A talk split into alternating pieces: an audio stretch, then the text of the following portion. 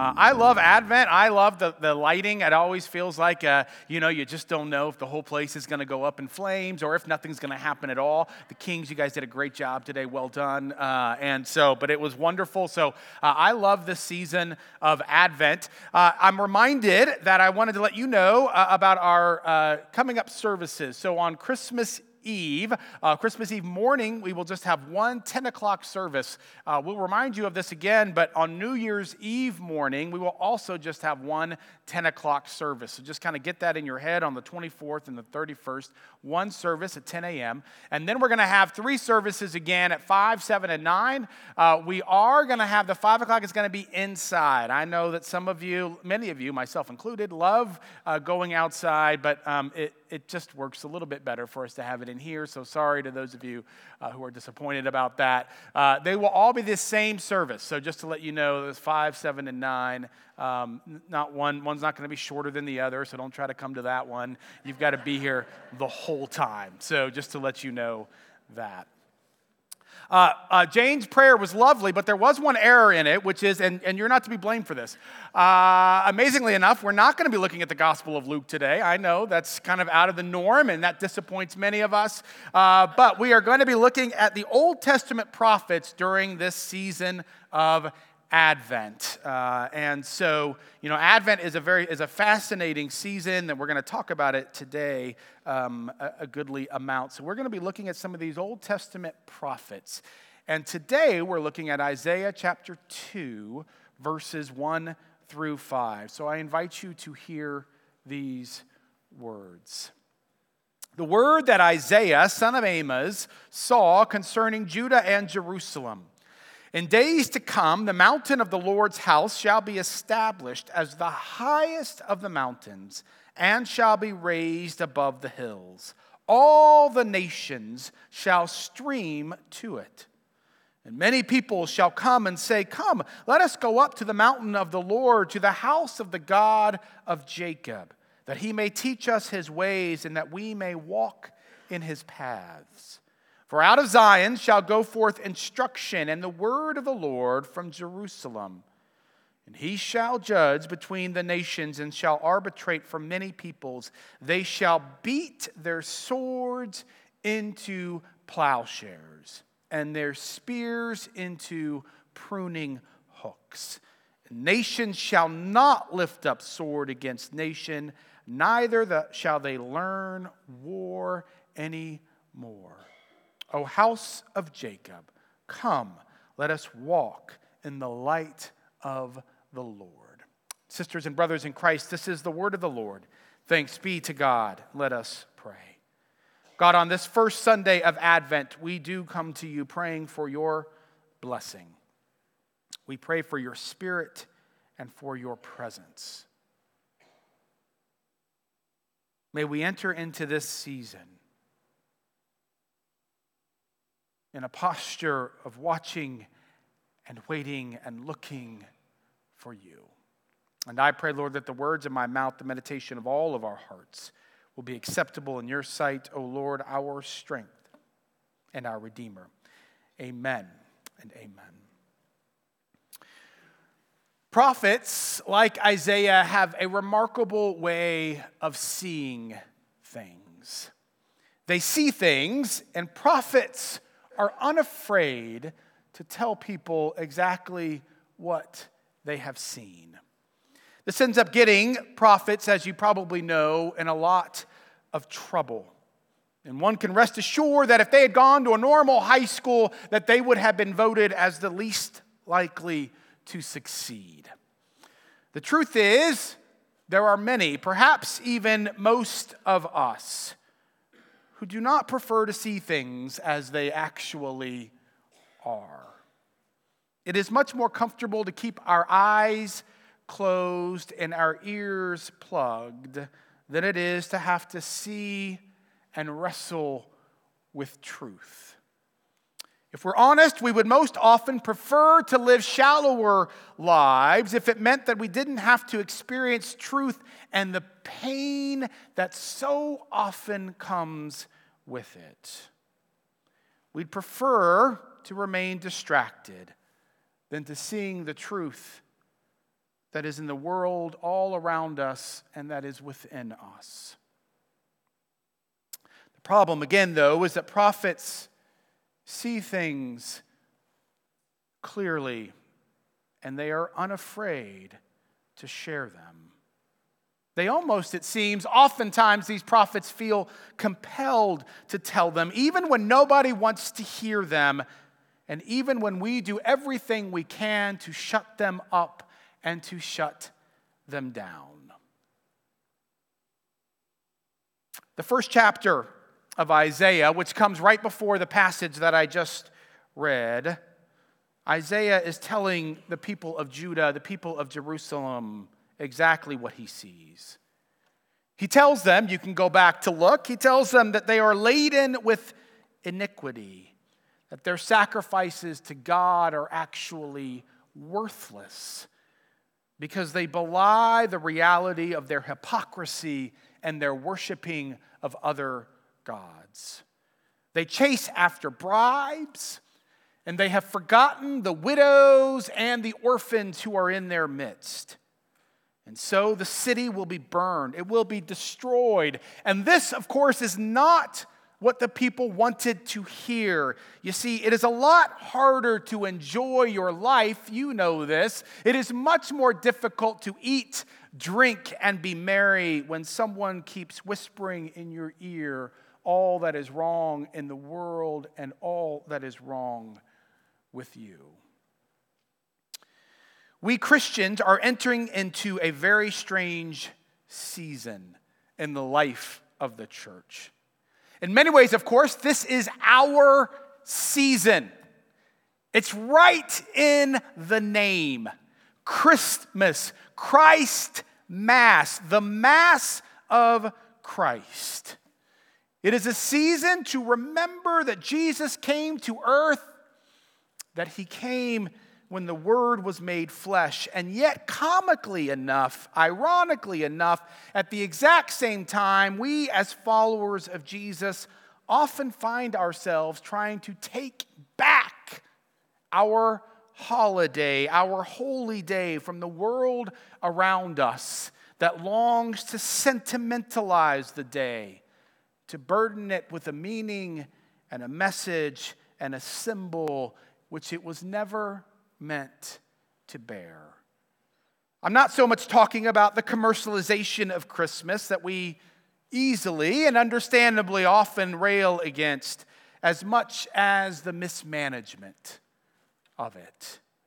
In many ways, it seems to me it has suffered the plight of that of the modern day wedding, where the big day has become so powerful, so packaged, so expensive, so focused upon that it has become detached from what it is supposed to be, which is a beginning, a birthing of a whole new way of life. And when a wedding no longer bears any resemblance to the marriage that is to follow, to the everyday ordinariness of two people journeying faithfully together in plenty and in want, then it has become a distraction rather than a departure point. And in much the same way, when Christmas becomes a day, when Christmas becomes something that no longer bears any resemblance to the birth of the light of the world being born into our darkness and journeying faithfully alongside of us, then Christmas has really become more a distraction than a departure point. And Christmas, then, rather than deepening our lives, ends up making them more shallow as we become easily overwhelmed by the over the top parties, the garish gifts, the syrupy stories that lull us into a slumber rather than awakening our senses to where Jesus is alive even now. We are often blinded to this. And when we do happen to see it, we don't actually want anyone or anything to point it out, which is why we have prophets and it's why we have the season of Advent. Leonard Vanderzee puts it Advent is always an annoyance to those who want it to be merely a segue to Christmas.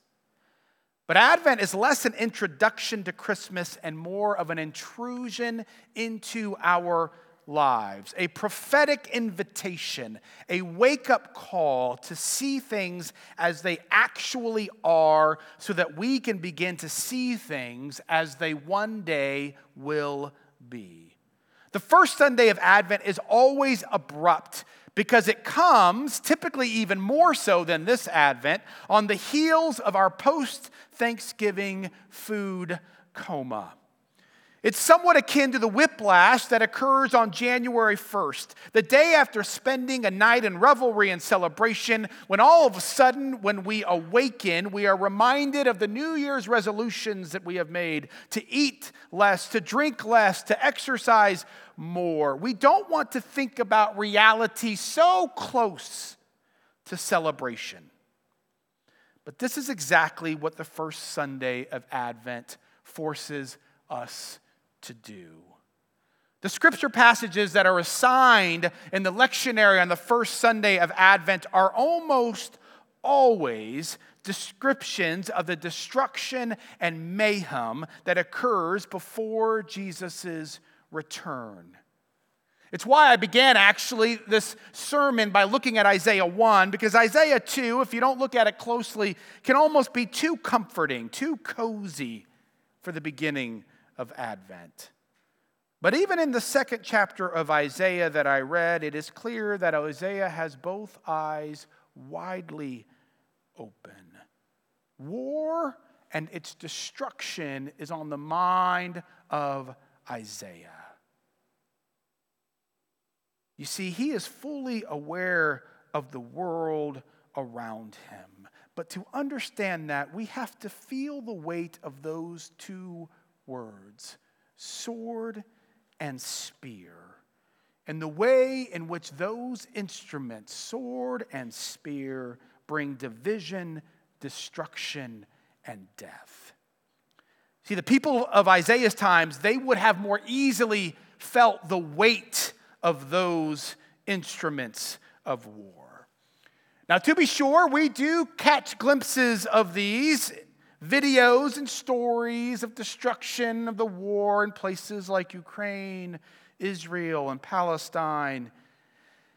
And yet, we have to admit that the screens from which we see and read these things serve as a remarkable emotional filter from the reality of it all in a way that as soon as we turn off the television or as soon as we scroll to another story, our eyes are once again blinded to the wars around us so that we can be distracted by what is next or by what is more pleasurable to ponder.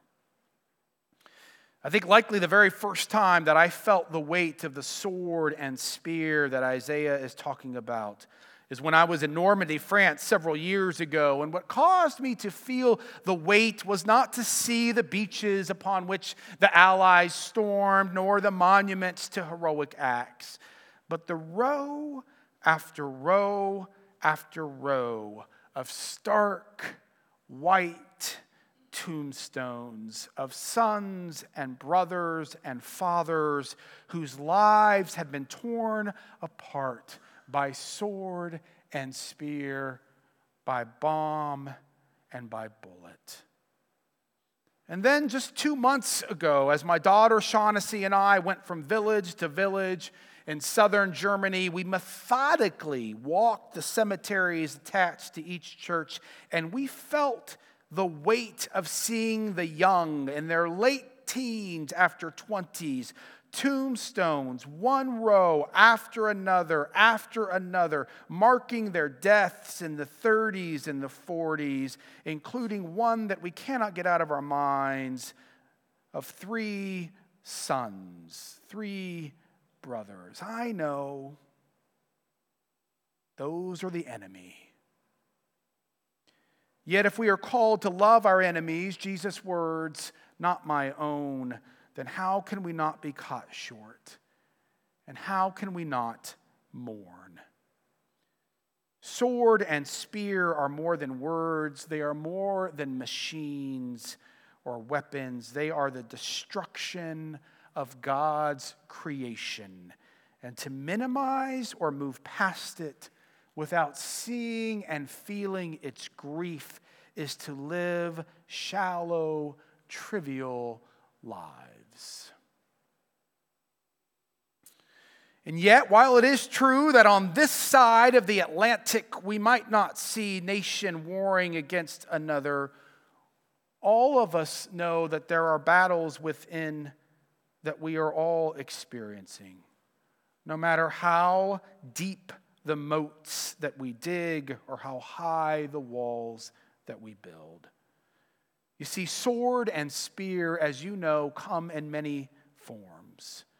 For some of us, they are words that tear into us from those in our families or our workplace that leave us with wounds that are not easily hidden or healed. For others, they have come in declarations of divorce or in dysfunction or a wayward child that leaves us divided from those whom we once loved. For many, for many of late, it feels to me, it is the war that our own cells have declared against our bodies in the form of cancer or disease that seems relentless in attacking that which they were designed to protect. But even our own thoughts that attack our minds with anxieties and worries that continually barrage us with thoughts that we seem so unable to defend ourselves from. All of us, in one form or another, know the reality of sword and spear. And again, prophets see these things and they are not afraid to point them out. And Advent, if we allow it, and part of the reason why I'm preaching it like this, if we slow down enough to see it, to acknowledge it, and to feel it, then we can begin to be transformed by it. In his powerful book, The Pastor as Minor Poet, Craig Barnes says that the sermon should be placed toward the end of the worship service so that the congregation, so that you, so that we have 30 minutes of slowing down in order to pay attention to what we are doing, to why we are in this sanctuary in the first place.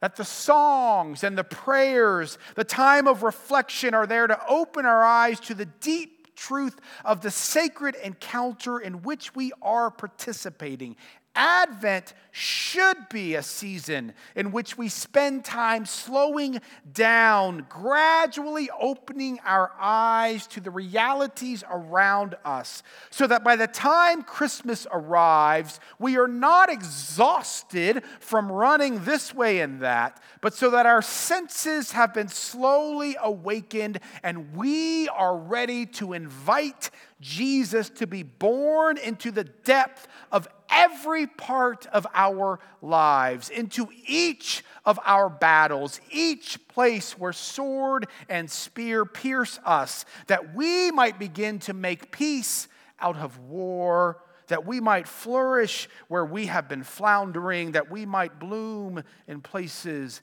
that have been burning.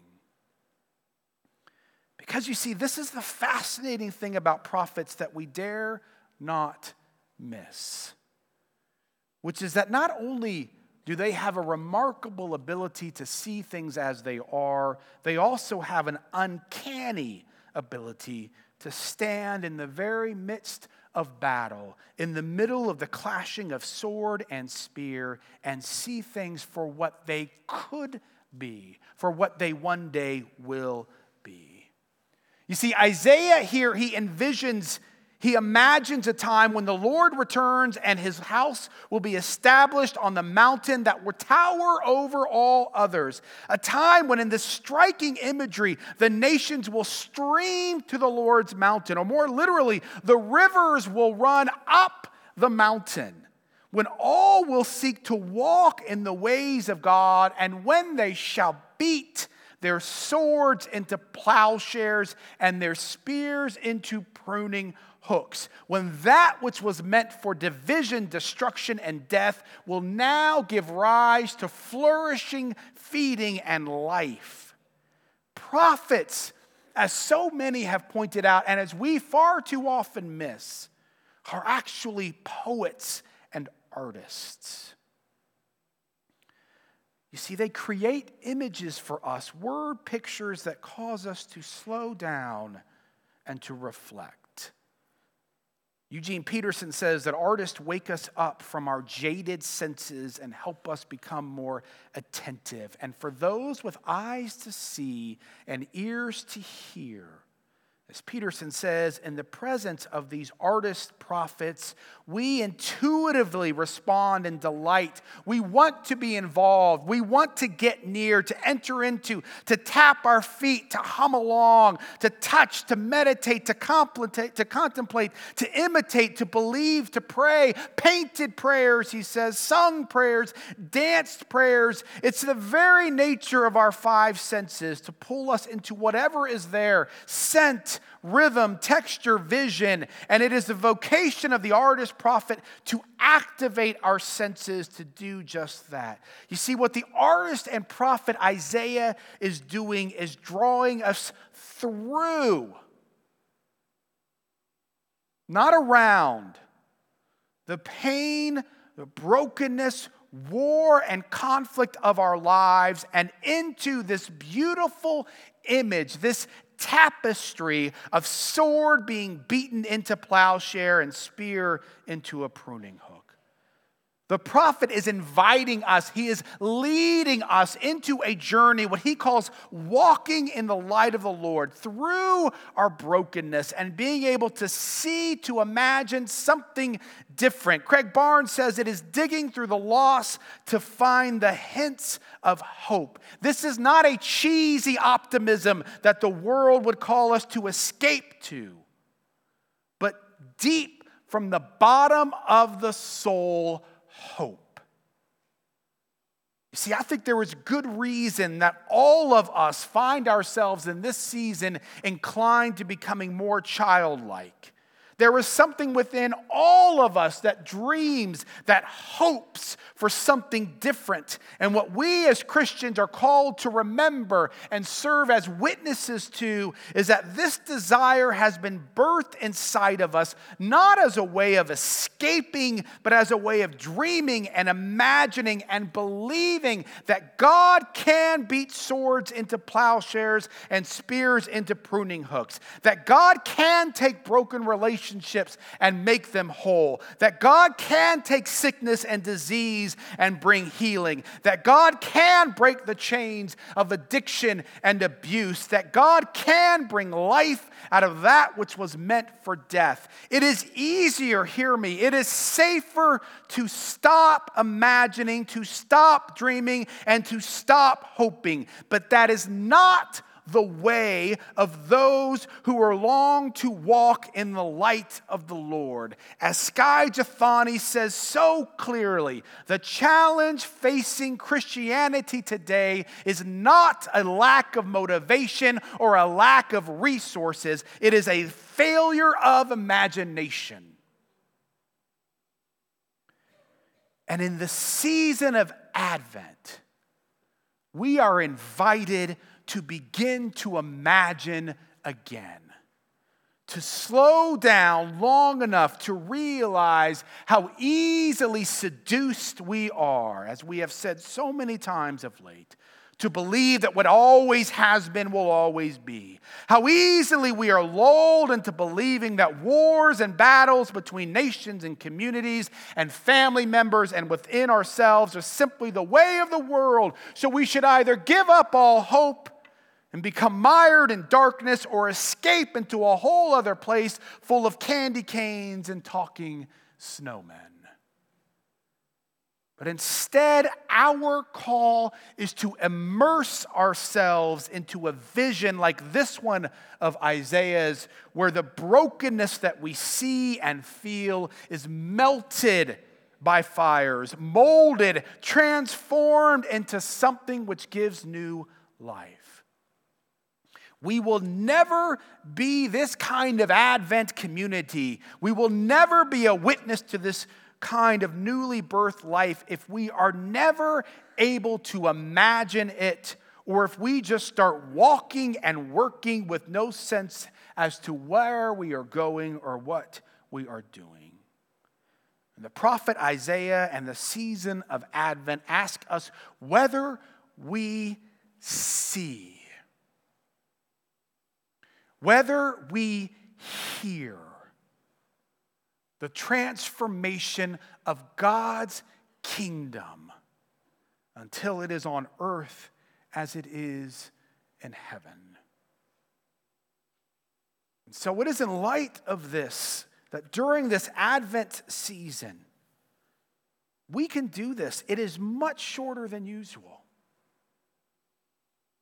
That we are invited to rekindle our childlike imagination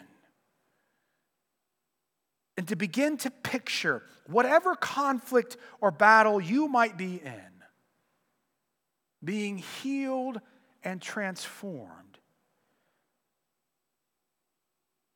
To begin envisioning Jesus being born and seeing him in Ukraine and Israel and Palestine, into the streets of cities that are brimming with violence into bodies being ravaged by disease and addictions, into relationships that bear far too many scars from sword and spear, and even deep into the recesses of our own minds and hearts, which so often bear the brunt of our own attacks. That we might begin to see what Jesus sees. That we might begin to envision a world like Isaiah envisioned a community, a family, a people in which swords are finally turned into plowshares and spears into pruning hooks. For only when we can see it can we begin to walk in the light of the Lord to walk toward the transformation to which God calls us. And so I invite you, even now, over these next few minutes, to simply sit, to imagine in the darkest of places that you can, to imagine a world in which Swords are turned into plowshares and spears into pruning hooks.